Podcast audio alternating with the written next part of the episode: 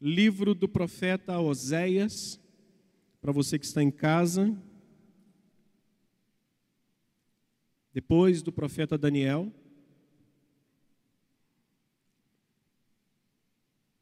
Nós vamos ler do verso 1 ao 11, capítulo 2, 1. De 1 ao 11, 2, 1. Palavra do Senhor que foi dirigida a Oséias, filho de Beire, nos dias de quem, irmãos? Vamos ver? Uzias, Jotão, Acás, Ezequias, rei de Judá, e nos dias de Jeroboão, filho de Joás, rei de Israel.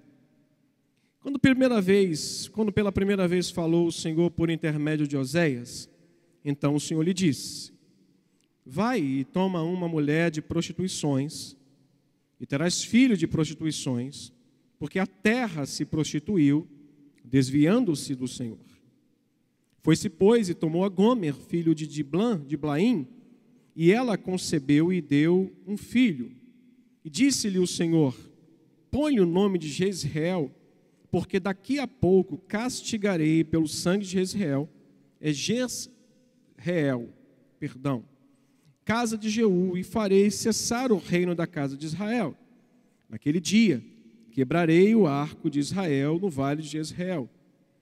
Tornou ele a conceder, e deu à luz a uma filha, e disse o Senhor a Oséias: Põe o nome dela de Lor-Ruana,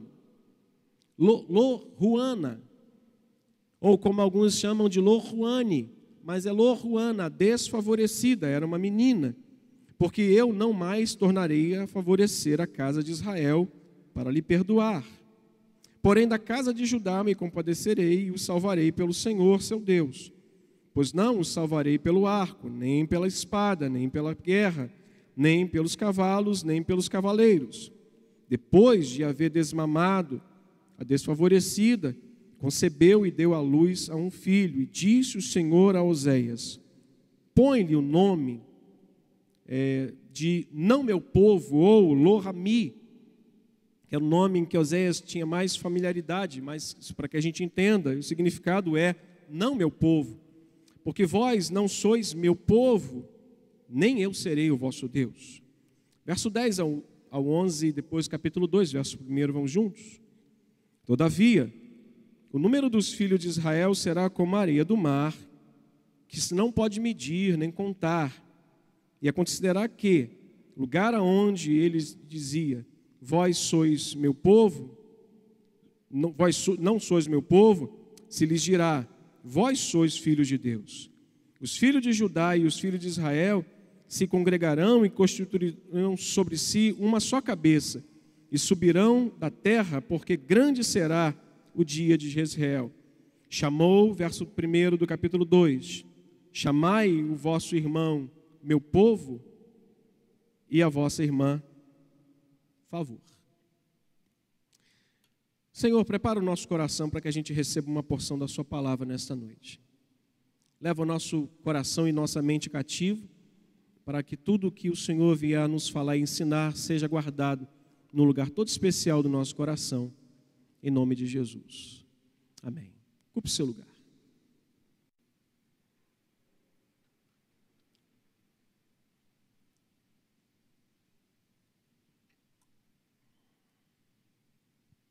O horário está bem apertado. Vamos ver até onde a gente vai conseguir chegar, falando um pouquinho sobre a graça de Deus. Rômulo me perguntou, pastor, tem um tema? Eu disse, não, não temos tema, mas é a expressão mais fiel da graça de Deus nós vamos entender através do livro do profeta Oséias. Porém, antes da gente entrar na reflexão mais a fundo, mais à frente, o texto nos traz algumas informações que eu considero importantes para que a gente possa é, olhar para ele, extrair essas informações e ver quais informações são importantes para a gente entender um pouquinho melhor o que Deus estava fazendo e falando ali através do profeta Oséias. A primeira informação é que Oséias teve um longo ministério profético. Ele teve um ministério que compreendeu o reinado de cinco monarcas. E vocês leram comigo o quanto os monarcas é, ele compreendeu, o seu ministério profético compreendeu. Uzias, Jotão, Ezequias, Jeroboão. Então a primeira informação que nós temos é que o ministério de é, Oséias teve uma duração um pouco maior. Ele foi contemporâneo de alguns outros profetas, mas ele foi o sucessor de Amós. Ele, ele seguiu a linha de Amós para continuar transmitindo a ideia da graça de Deus, do amor e do favor, dos gestos de misericórdia de Deus, com a nação que, ora, momento estavam com os Ias fazendo é, o que era bom e reto, porque o povo é a imagem da sua liderança. O povo é o segmento do pensamento do seu líder. Se o líder é um líder fiel, o povo vai ser fiel. A gente tem as exceções, mas a gente observa que, ora, o povo estava no momento com Uzias, com Jotão, com Ezequias, vivendo momentos de transformação, de renovação, de, de reforma, tanto que Ezequias fez algumas reformas importantes, tirou postes ídolos, mas ora vista que em alguns momentos esse mesmo povo, ele caía em prostituição. Os gestos de misericórdia continuavam sobre eles, e mas o povo continuava sempre voltando-se para a adoração de Balaíns e outros deuses. Então, a primeira informação importante é essa: que ele compreendeu cinco reinos, eles cinco reis, e que boa parte desses reinos fizeram coisas horríveis, coisas más perante Deus, e que isso trouxe a ira de Deus sobre eles. E outra, o tempo vivido. A informação é que o tempo vivido era de uma instabilidade moral e espiritual muito grande, como eu acabei de falar. Ora eles estavam bem, daqui a pouco eles estavam mergulhados na idolatria. Em momento que eles ouviam o rei dizendo: Vamos reformar, vamos trabalhar, vamos é, arrumar a casa, vamos reformar esse lugar, vamos tirar os postes ídolos. O povo estava com eles, com esse rei. Ora, eles estavam mergulhados na idolatria. Era uma, uma estabilidade espiritual. Era um sobe e desce em que as pessoas, ora estavam bem, ora estavam todas com o pé na lama. E outra coisa é que o tempo onde o povo estava mergulhado na idolatria, eles não queriam ouvir mais as profecias. Ouça isso com muita atenção. Eles, eles tinham como que comichões nos ouvidos.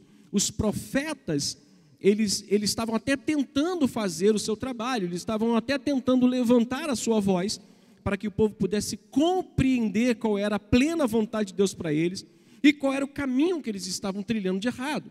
Então o profeta tinha a função de dizer para eles: assim diz o Senhor, aprumai o vosso caminho, endireitai as vossas veredas. Só que eles não estavam mais querendo ouvir a voz. Deus já havia demonstrado o seu amor de diversas maneiras, falando através da boca dos profetas. Já havia falado por diversas vezes, mas o povo ainda não queria mais ouvir. Foi então. Foi a partir daí que Deus não quis mais usar a boca dos profetas para falar ao povo. E parece-nos aqui que o texto deixa isso muito claro. Parece que o texto nos deixa isso aqui muito explícito. Deus agora cessa de usar a boca do profeta é, Oséias para falar através da sua própria vida, diga comigo, através da própria vida. Então ele não fala mais agora, o profeta talvez não diz assim diz o Senhor, mas o assim diz o Senhor estava através do seu próprio viver, e agora as pessoas vão olhar e perguntar: como assim? Casar com uma prostituta? Como assim? Por que isso? Para que isso? Qual razão disso? Então, através agora da vida desse profeta, isso não era a primeira vez que tinha acontecido e talvez não seria a última a acontecer, porque alguns estudiosos defendem e acham, e nós temos isso na Bíblia, nas Escrituras tem isso, que Isaías, para anunciar a palavra de Deus, é, alguns dizem que ele estava despido, totalmente nu, outros defendem que ele estava vestido com algumas partes é, de pano, escondendo as partes íntimas, não estava 100% despido, mas aquilo era uma mensagem de Deus para aquele povo, Também nos diz que Jeremias estava é, com um jugo agarrado em seu pescoço, que era um prenúncio ou um prenúncio daquilo que havia de ser o jugo da Babilônia contra aquela nação que não queria mais ouvir a voz de Deus. E temos mais o profeta Ezequiel, que ora raspou a cabeça para dizer algo para aquele povo, era uma mensagem através da vida do profeta, não mais através da boca do profeta, agora ele ia falar através da sua vida, então ele raspa a sua cabeça, e isso teve uma onda no Brasil aqui durante muitos anos. Não sei se vocês lembram da época das cabeças raspadas, né? Era uma, um tipo de mensagem.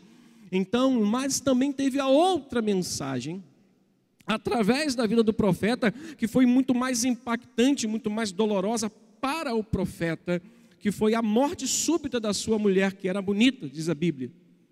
Então, Deus, além de Oséias, faria isso depois e fez isso também antes, para que mostrasse o povo o que de fato ele queria que o povo entendesse. E como ele fez com Oséias?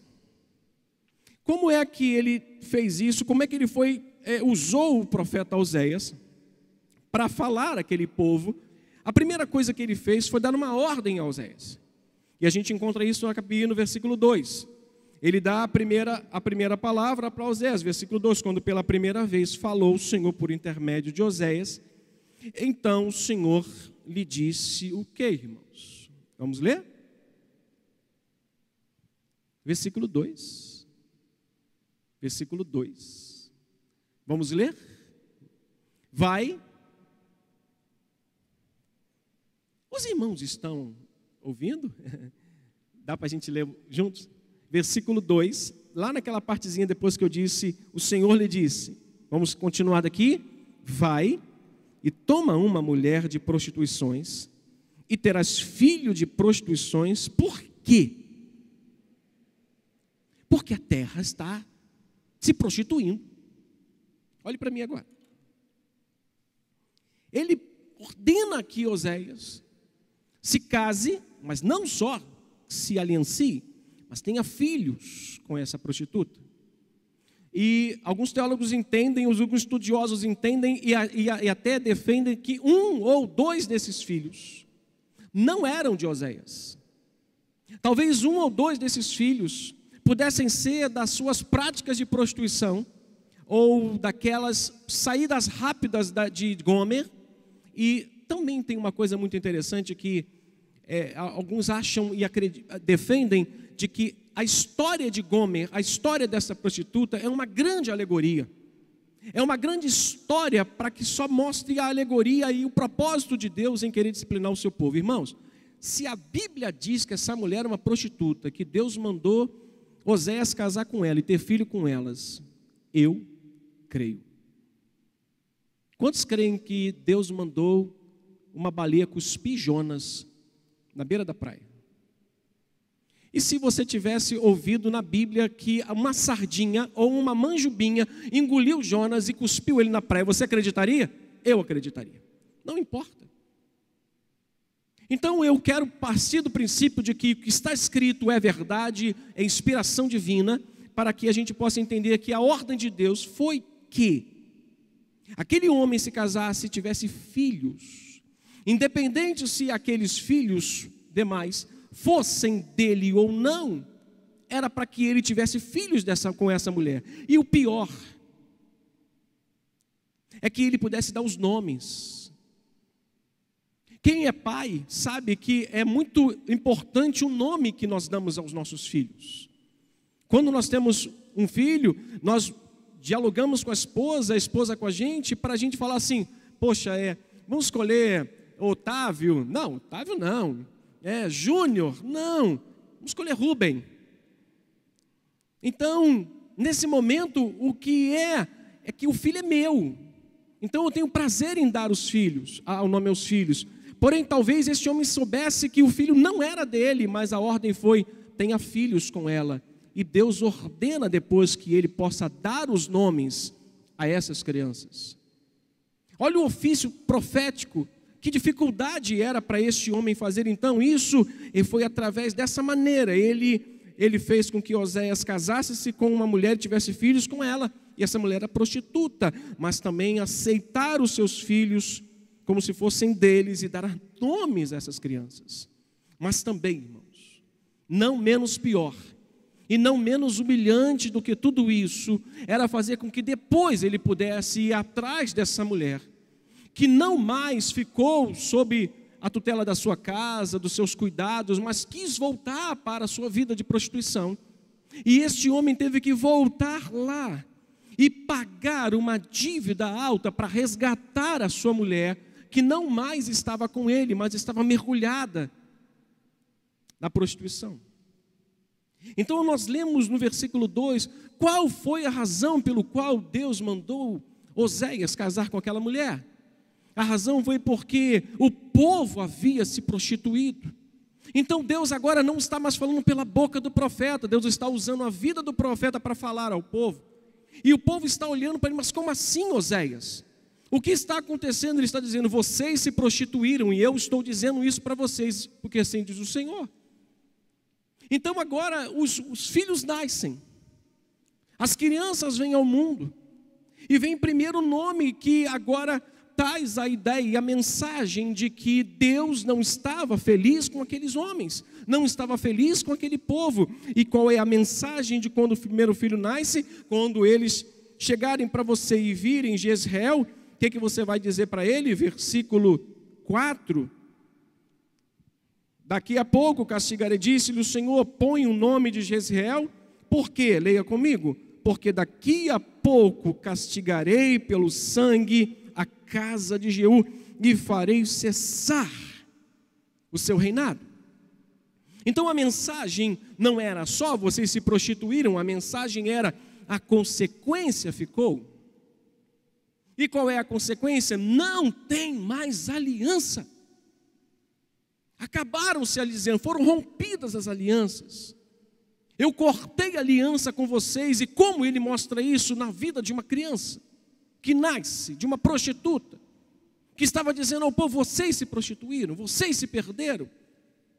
Mas não fica só aí, vem também a Loruana, que é a desfavorecida, que é a menina que nasce, e a mensagem que vem através da vida dessa criança é: não terei mais não tereis mais o meu favor, ou seja, eu não serei mais com vocês e não porei a minha mão mais sobre vocês. Então agora Deus está usando a vida do profeta Joel para dizer àquele povo que o filho que estava agora com o seu nome, que ele tinha dado seu, um nome para ele, estava transmitindo uma mensagem de que acabou o favor de Deus. E a última mensagem através do último filho. E a última mensagem através do último filho é: vocês não são mais o meu povo. Lohami, vocês não são mais o meu povo e eu não sou mais o Deus de vocês. Queridos irmãos, a outra mensagem que agora Deus vai usar Oséias para transmitir ao povo, e que talvez essa mensagem reflita de fato a essência e o caráter dessa pregação e dessa mensagem de Oséias. É que quando Deus olha para tudo isso, quando Deus já promove na, na, mente daquele povo que Deus tinha percebido tudo aquilo, que Deus não estava feliz com aquilo tudo e que usou a vida de, jo, de Oséias para transmitir a mensagem agora através de Joel ou de Oséias, é que Deus estava disposto a reaver todos os filhos. Irmãos, perceba que Ora, Deus está com a sua ira acesa. Deus estava dizendo através dos filhos de, de, de Oséias, ô oh, Joel, sai de mim, Oséias, acabou-se a aliança, vai vir justiça e vocês não são mais o meu povo. Mas havia uma mensagem por detrás dessa ira acesa, de que talvez pudesse ser a única esperança, e eu vou dizer nesta noite para a gente aqui que está presente nesse altar, nesse santuário, mas presente também através do culto em casa, do culto pela internet. Esta talvez seja a última oportunidade para algumas pessoas de ouvirem a mensagem de Jesus, portanto, não endureça o seu coração quando vocês terminarem de ouvir essa palavra. E aquele momento era o momento em que agora o povo vai olhar vai, vem cá, além de tudo isso, você vai buscar aquela mulher que voltou para o prostíbulo e voltou a se prostituir. E a mensagem de Deus no capítulo 3 para Oséias é essa: Disse mais, ou disse-me o Senhor, leia comigo, vai outra vez, ama uma mulher amada do seu amigo e adúltera, como o Senhor ama os filhos de Israel, embora eles olhem para os outros desses e amem bolos e passas. Adúltera aqui significa é, que gosta de trair. Um homem casou com uma mulher que gostava de trair. Na versão viva, a Bíblia viva quer dizer aquela que gosta de trair, que tem práticas de adultério. Ama esta mulher. E a mensagem agora que o povo observa Oséias, através da sua vida, da sua reação, é: meu Deus, Deus está mandando eu amar uma mulher que teve filhos comigo, que eu não sei se dois são meus, e que agora não quis ficar sobre a minha vida, sobre a tutela do meu lar, sobre os meus cuidados, agora vai embora, eu tenho que buscá-la e amá-la. Aí vem a essência da mensagem de Oséias. Essa mensagem que Deus mandou Oséias pregar através da sua vida, era para dizer aquele povo que Deus estava desejoso, disposto a reaver, a recuperar o seu povo de volta, mesmo que isso custasse um preço muito alto e fosse muito humilhante. Imagina um homem tendo que voltar num prostíbulo e encontrar a mãe de seus filhos, a mulher que, que ele sabia que era uma prostituta, e ter que ir lá e falar assim: venha de volta e pagar pela sua liberdade. Deixa eu falar uma coisa para você que está aqui, que está em casa. Deus quer você de volta, meu irmão. Não sei o custo que vai dar isso, não sei quanto custará isso, mas o preço já foi pago. Ele quer você de volta nos caminhos dele. Ele vai buscar você como a ovelha que se perdeu e foram deixadas as 99, como a dracma que se perdeu e foi encontrada com muita diligência, como o filho pródigo que foi para o mundo, mas voltou e o pai o abraçou. Deus quer você de volta para Ele. Deus está disposto a reaver você de volta para Ele, custe o que custar. Não sei quanto vai valer, quanto vai custar isso, mas essa foi a mensagem essa foi a mensagem da graça, irmãos. Deus já provou a sua intenção. Deus já mostrou que a sua ira dura só um momento, mas a sua graça está à disposição de quem o reconhecer como Deus misericordioso. E aquele era o último momento daquele povo, aquele era o último momento daquele povo entender que aquela mensagem através da vida do profeta era a porta dos céus aberta. Hoje as portas dos céus estão abertas, irmãos para que o mundo possa ouvir a mensagem do Evangelho, para que você possa ouvir a mensagem do Evangelho e dizer assim: não quero perder mais tempo, hoje é o meu dia, porque amanhã pode não mais ter essa oportunidade. A porta amanhã pode estar fechada, amanhã as oportunidades podem estar acabadas, irmãos. Essa obra de Jesus, ou esta foi a obra que Jesus fez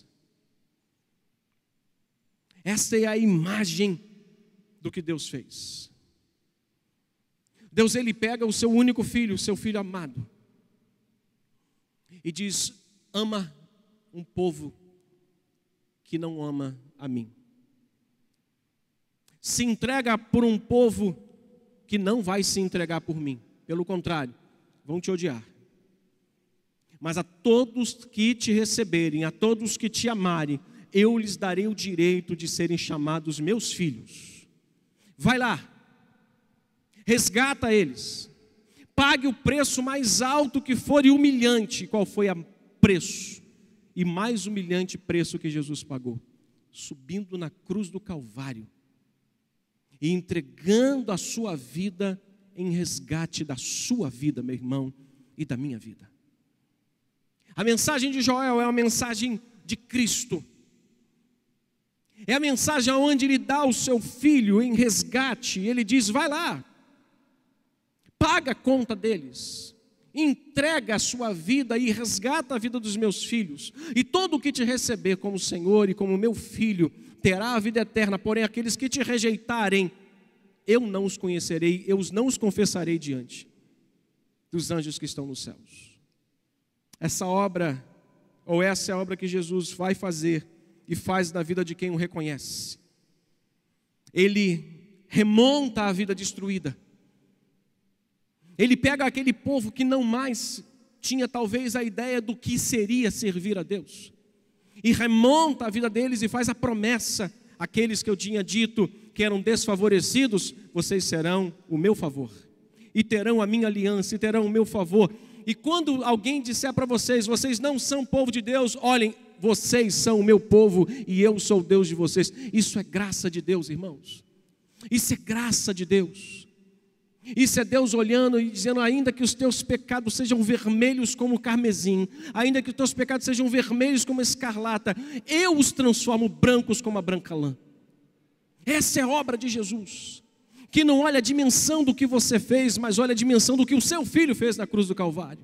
E quando ele olha para Jesus na cruz do Calvário, ele olha você transformado, ele olha você redimido, ele olha você adorando e bendizendo o nome dele. Então, nesta noite, não endureça o seu coração.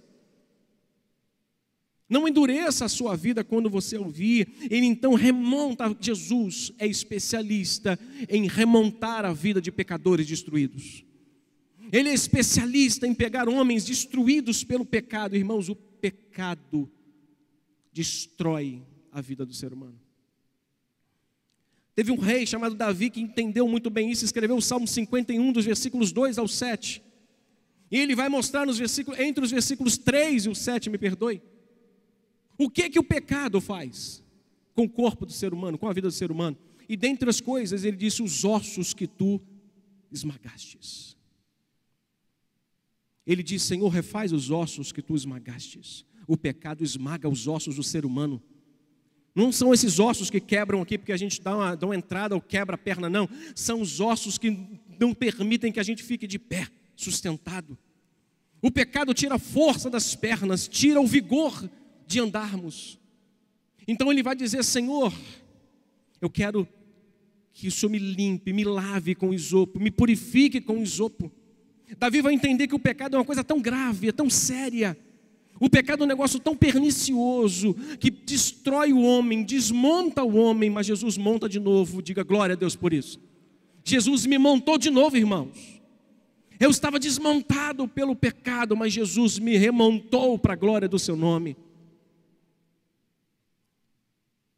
Então Davi vai olhar e vai dizer: Senhor, purifica-me com teu com isopo e ficarei limpo mas a obra que Jesus faz também na vida dos homens pecadores que o reconhecem como Senhor e Salvador é que ele restaura a esperança. Faça prova com Deus, meu irmão. Faça prova com Deus. Se você reconhecer Ele como Jesus, como Senhor da sua vida, Ele refaz a sua vida e restaura a sua esperança total nele. Mas Ele também faz uma coisa linda ele traz um novo significado para o sentido da vida. Ele ressignifica a nossa vida, ele traz um significado real do que é a vida. Irmãos, a vida não é a vida que as pessoas pensam que elas vivem em fora. A verdadeira vida consiste em nós reconhecermos Senhor, Deus como Senhor. A verdadeira vida consiste em nós reconhecermos que nós somos os pecadores, mas Ele enviou um Salvador para resolver o problema entre eu e Ele no céu que foi Jesus. Então, nessa noite, não endureça, porque o que ele pode fazer, homem nenhum pode, irmão. Tua mulher não te conserta, teus filhos não te consertam, a sociedade vai, não vai te consertar, não existe uma lei que possa dizer para você, ah, vou consertar. Não! Se você precisa de um eletricista, está com problema de energia, procura um eletricista. Está tá problema no seu carro, procura um mecânico. Está com problema do pecado, só Deus pode resolver o problema do pecado através do seu filho Jesus Cristo. E ele traz um novo significado para a vida. Eu finalizo com alguns pequenos conselhos, se assim você desejar guardar no seu coração. A gente pensa às vezes que pode lutar contra o pecado sozinho e vencê-lo sozinho. Mas a prova do texto é que Deus usou a vida de um profeta para dizer ao povo: vocês não vão conseguir sozinhos. Ninguém encontra o seu pecado sozinho e nem consegue vencê-lo sozinho. Deus revelou ao povo o pecado deles, mas também revelou através do, do, do profeta a graça de Deus. Ele não só revela a graça, mas ele também revela o pecado. Então ninguém resolve o problema do pecado sozinho. Só Jesus resolve o problema do pecado. Porém, há pessoas que estão, estão tão presas a isso, estão tão amarradas a isso, que eu quero dizer nesta noite: se tem alguma coisa amarrando a sua vida e prendendo a sua vida, que tenazmente te assedia, procure ajuda. Nós estamos aqui para te ajudar a se desamarrar das forças do pecado. E a segunda coisa que eu quero dizer, saiba que algumas mudanças em nossa vida espiritual acontecem devagar. Não pensa que você, ao ser remontado, ao ter a sua esperança renovada, a ter um significado da vida, de fato agora para você as coisas vão acontecer como se um piscar de olhos e um estalar de dedos. Não. As coisas precisam acontecer devagar, mas elas precisam acontecer. O príncipe dos pregadores, chamado Charles Spurgeon, disse que a graça que não muda a vida do homem não salva a alma do homem. Se a graça não transformar você, você não está salvo. Se a graça de Deus não redimir você dos seus pecados e transformar você numa pessoa santa e limpa nas suas mãos, a sua alma está condenada. Se você não conjuga a vida espiritual aqui dentro com uma vida espiritual e santa lá fora, mais viva, uma vida dupla, cuidado, sua alma está em perigo. Nossa alma está em perigo. Então eu volto a dizer para você: a graça que não muda, a vida não salva a alma do pecador. Lembre-se disso. Sempre a graça vai estar à disposição da gente. Sempre. Pastor, estou precisando. A graça de Deus vai estar à sua disposição. Diga comigo amém. Graças a Deus, irmãos, que nós temos à disposição essa graça de Jesus. Mas saiba também disso que Deus não tem nenhuma responsabilidade com aqueles que rejeitam a sua graça. Deus não tem nenhuma responsabilidade com o destino das pessoas que rejeitam a graça dele a vida inteira. Saiba disso. A hora que você precisar da graça de Deus, a graça de Deus está à sua disposição. Mas saiba também de que ele não é responsável pelo destino da sua alma se você rejeitar essa graça que está à disposição 24 horas por dia. Então, se esta é a noite, não espere outra. Hoje é o dia, amanhã pode ser tarde demais. Amanhã pode não dar mais tempo. Você que está em casa, você que está aqui me ouvindo. Eu hoje pela manhã, ontem à tarde, à noite, eu passei um dia bem difícil. E hoje no meu cantinho, no meu escritório, eu fui envolvido pela presença de Deus na minha vida, que eu precisei parar e ficar em silêncio para ouvir o Senhor falando ao meu coração. E alguns teólogos podem estar aqui nessa noite discordando de muita coisa que eu disse. Que Gomer é só uma ilustração, que Gomer é só uma alegoria, mas se a Bíblia diz, eu creio. 2 Timóteo 4, 3,17. Toda a escritura é divinamente inspirada e proveitosa. Foi inspirada por Deus, toda essa palavra. Então não endureça o seu coração nesta noite, quando ouvires a voz do Senhor teu Deus. Eu queria cantar uma música, mas não vai dar tempo. Eu já passei ali dez minutos do tempo que eu queria concluir. Mas eu quero orar com os irmãos. Podemos mudar de posição? Se os irmãos quiserem subir para que os irmãos saiam daqui cantando, subam. E eu vou finalizar o culto em oração e vocês podem cantar essa canção para os irmãos saírem.